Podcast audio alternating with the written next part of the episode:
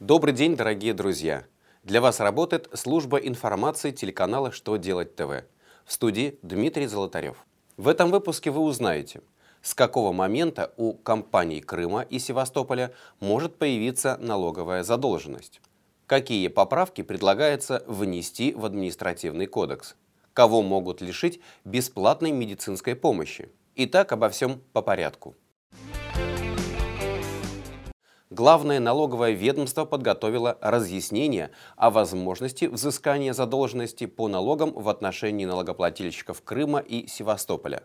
В частности, указывается, что юрлица и предприниматели, которые в момент принятия новых субъектов в состав России были зарегистрированы на этих территориях, получают статус отечественных налогоплательщиков сразу после внесения соответствующей записи в единые госреестры юридических лиц и предпринимателей.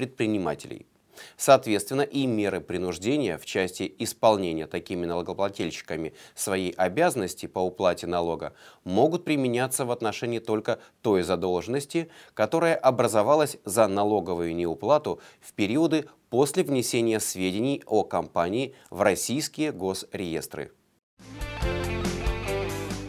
Депутаты партии «Справедливая Россия» предлагают ввести поправки в административный кодекс, которые позволят пересматривать дела по вновь открывшимся обстоятельствам.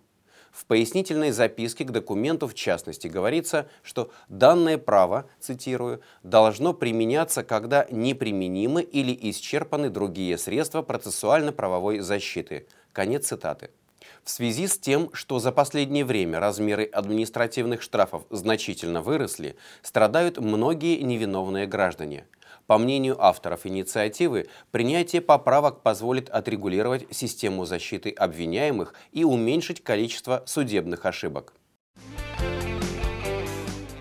Как известно, сейчас медицинские услуги по полису обязательного медицинского страхования предоставляются бесплатно. Однако уже со следующего года за некоторые из них гражданам, возможно, придется платить. Именно такие планы вынашивает Министерство финансов.